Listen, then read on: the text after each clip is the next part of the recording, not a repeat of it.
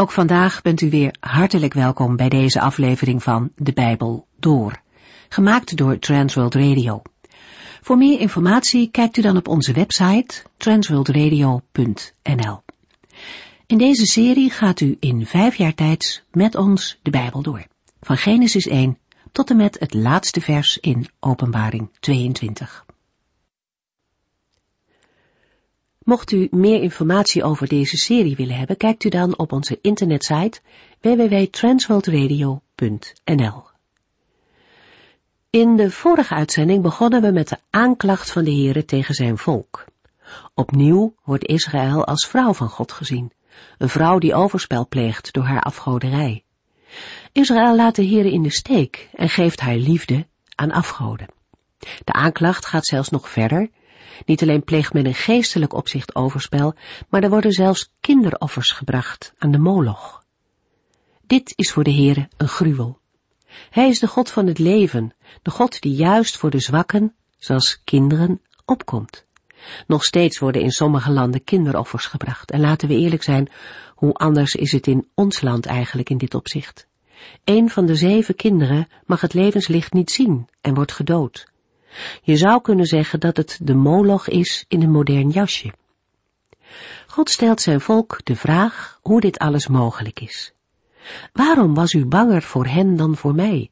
Hoe is het mogelijk dat u zelfs geen moment aan mij hebt gedacht?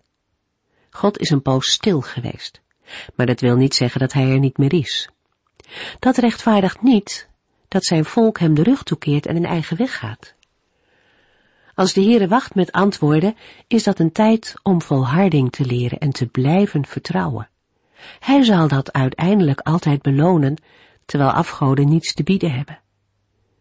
Jezaja 58 laat zien dat eigen godsdienstige handelingen niet het middel zijn om bij God in de gunst te komen.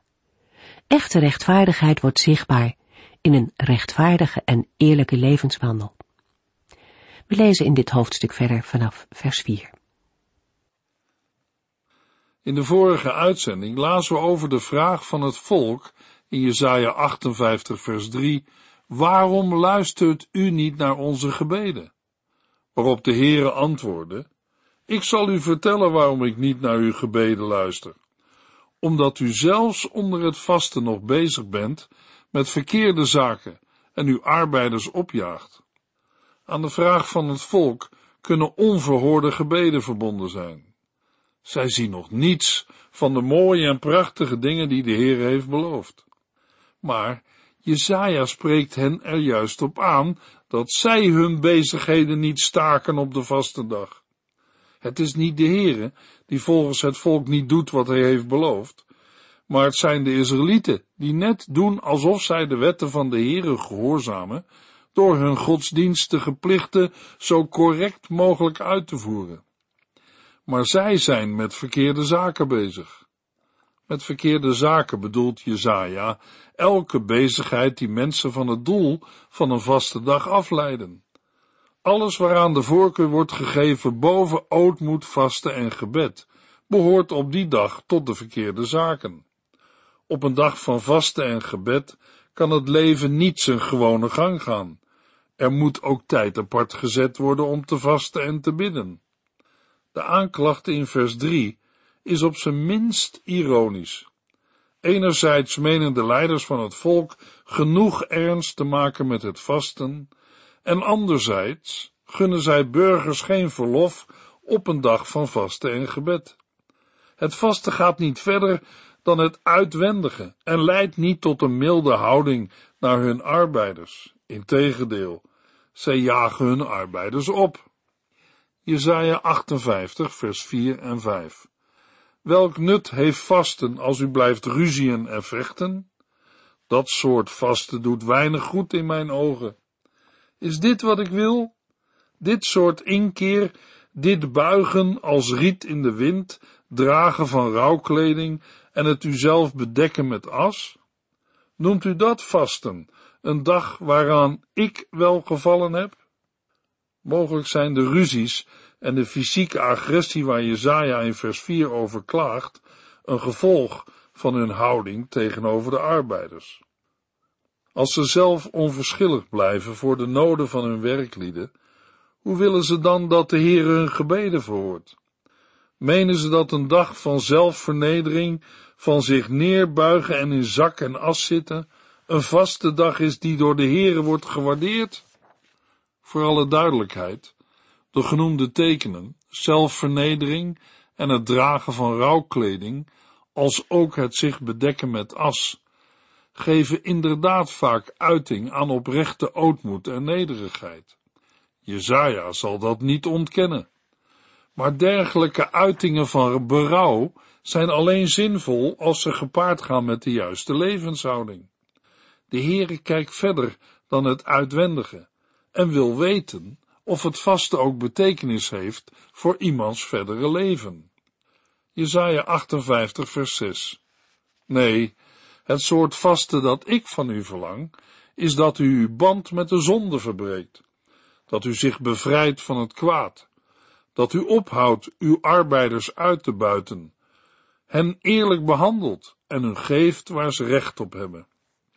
Even duidelijk, als de Heer het formalisme afkeurt, geeft Jezaja aan welke bekering en verandering de Heere verlangt op een vaste dag. Hij wil een einde zien aan de band met de zonde, aan sociaal onrecht en uitbuiting. De krachtige woorden functioneren als een bevel. Het gaat daarbij niet om afzonderlijke handelingen die specifiek op de vaste dag worden verwacht, maar samen vormen ze één krachtige oproep tot bevrijding van elke volksgenoot uit allerlei vormen van onderdrukking. In Jesaja 58 gaat het niet om wat vreemden de Israëlieten aandoen, maar om het verkeerde gedrag van de Israëlieten ten opzichte van hun volksgenoten. Jesaja 58 vers 7 Ik wil dat u uw voedsel deelt met de hongerigen en dat u hulpelozen, armen en ontheemden in uw huizen ontvangt. Geef kleren aan wie het koud hebben en verberg u niet voor familieleden die uw hulp nodig hebben. Bovendien vereist een vaste periode dat de mensen hun brood delen met wie hongerig zijn, dat hulpeloze armen en daklozen van kleding en huisvesting worden voorzien, en dat de ontmoeting met arme volksgenoten niet uit de weg wordt gegaan. God kan niet gediend worden op louter formele basis, en bevrijding en bijstand liggen hem nauw aan het hart. Jesaja 58 vers 8 Dan zult u stralen als de morgenzon. U zult snel genezen. Uw vroomheid zal u voorthelpen. Goedheid zal als een schild voor u zijn, en de glorie van de Heere zal u van achteren beschermen. Als mensen gaan doen wat de Heere graag wil, dan zal er licht van Gods volk uitgaan. Jesaja 58 vers 9 Dan zal de Heere antwoorden als u roept. Ja, hier ben ik, zal hij direct zeggen. Alles wat u moet doen, is de boosheid uit uw midden wegdoen. Ophouden de zwakken te onderdrukken. Ophouden valse beschuldigingen te uiten. En niet langer slechte geruchten te verspreiden.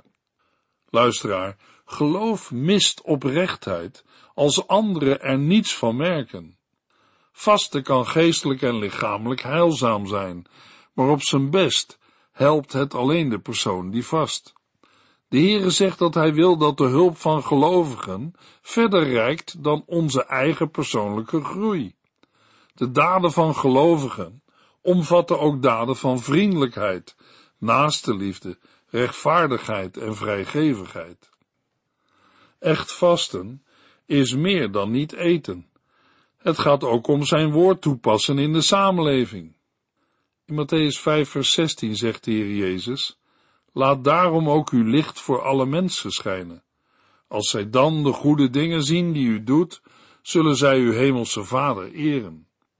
In de Hebreeuwse tekst van vers 9 komen we nog een opmerkelijke uitdrukking tegen, namelijk het wijzen met de vinger.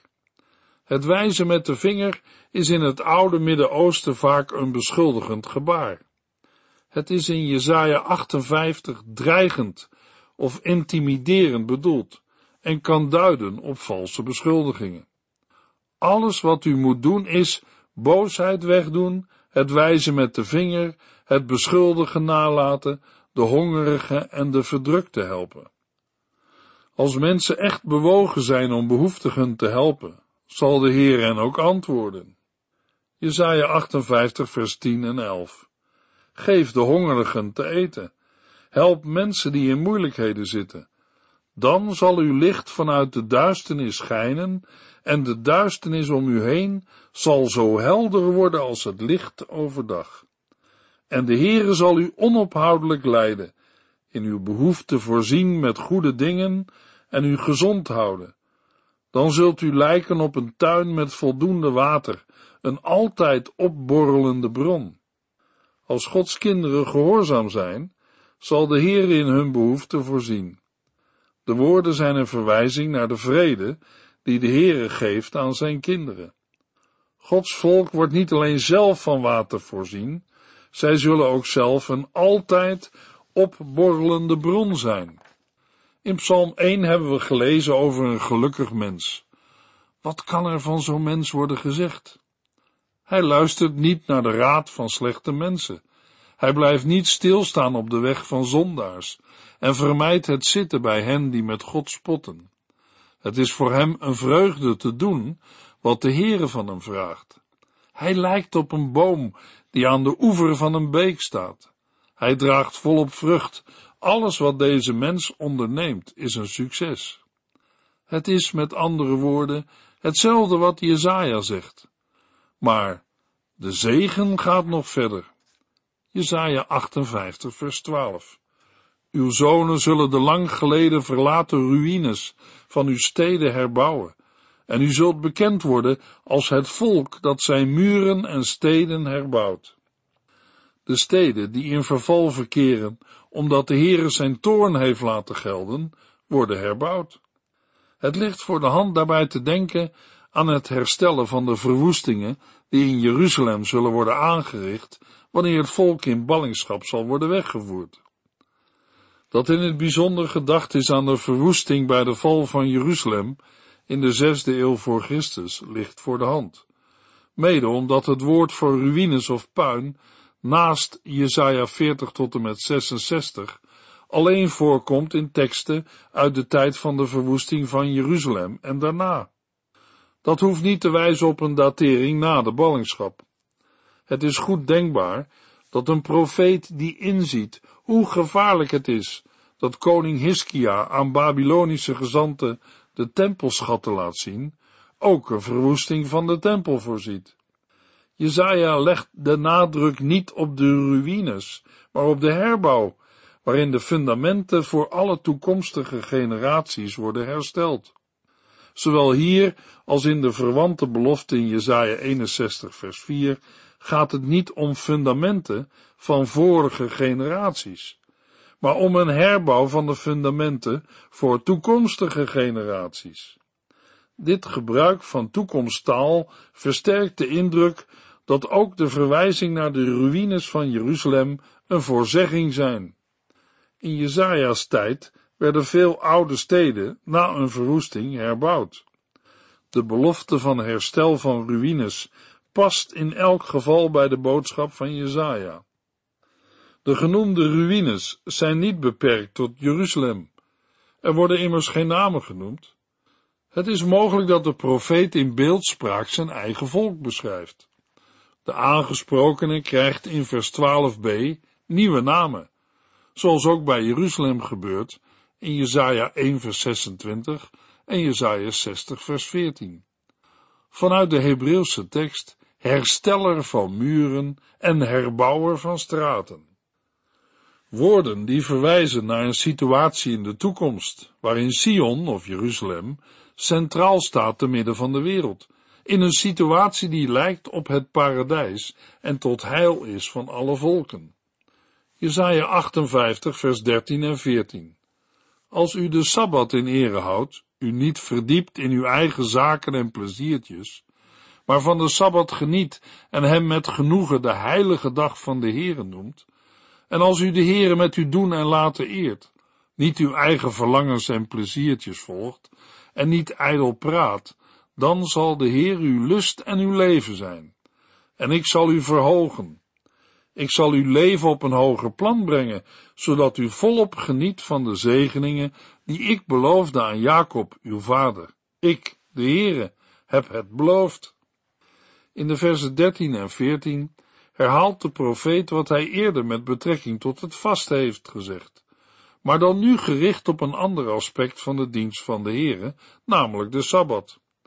Op de Sabbat moet het volk de voeten laten rusten en de eigen zaken en bezigheden van zich afzetten. De Sabbat is heilig en eerbaar voor de Heere en behoort een bron van vreugde voor het volk te zijn. Dan zal het volk ontdekken dat de Heere zelf de bron van vreugde is. Zoals destijds beloofd, krijgt het volk dan macht en volle zeggenschap over het beloofde land en het vruchtgebruik. Het toegezegde heil kan nog ver weg lijken, maar plechtig belooft de Heere dat hij het volk zal voeden in dit land, het erfdeel van Jacob. Jesaja 56 tot en met 59 bespreekt het gedrag in de verbondsgemeenschap. Het idee dat een louter rituele handeling de Heere dichterbij brengt, veronderstelt dat hij manipuleerbaar is. Een typische houding bij de dienst aan de afgoden. Ware godsdienst is bedoeld als dankbaarheid voor de verlossing en niet als middel om iets gedaan te krijgen. Het gaat in Jesaja 58 dan ook niet om een afwijzing van gebruiken rond het vasten en het houden van de Sabbat, maar om de manier waarop mensen zich aan deze gebruiken houden. Ook voor gelovigen vandaag is dat relevant. We lezen verder in Jesaja 59. Jesaja 59 is het laatste hoofdstuk van het gedeelte dat handelt over morele vermaningen aan het adres van Juda. In het bijzonder is er een nauwe aansluiting bij Jesaja 58. Daar bleek dat de Israëlieten zich wel hielden aan allerlei godsdienstige gebruiken, maar dat rechtvaardigheid onder het volk ver was te zoeken. Het thema van rechtvaardigheid wordt in Jesaja 59 verder uitgewerkt. Daarbij wordt de ongerechtigheid van het volk tegenover de rechtvaardigheid van de Heere geplaatst. Jesaja 59 begint met een vermaning, vers 1 tot en met 15a, en eindigt met een voorwaardelijke belofte van heil na bekering, in vers 15b tot en met 21. Deze twee delen zijn nader ingedeeld in aanklacht, schuldbeleidenis en verlossing. De belofte van verlossing vormt de afsluiting van Jesaja 58 en 59 als geheel en vormt daarmee de opmaat voor het laatste gedeelte van het Bijbelboek. Jesaja 59 staat net als de voorgaande drie hoofdstukken niet specifiek in een historische context. De inhoud is ook tamelijk algemeen. Daarom kan de inhoud in verschillende tijden voor verschillende generaties zeggingskracht hebben.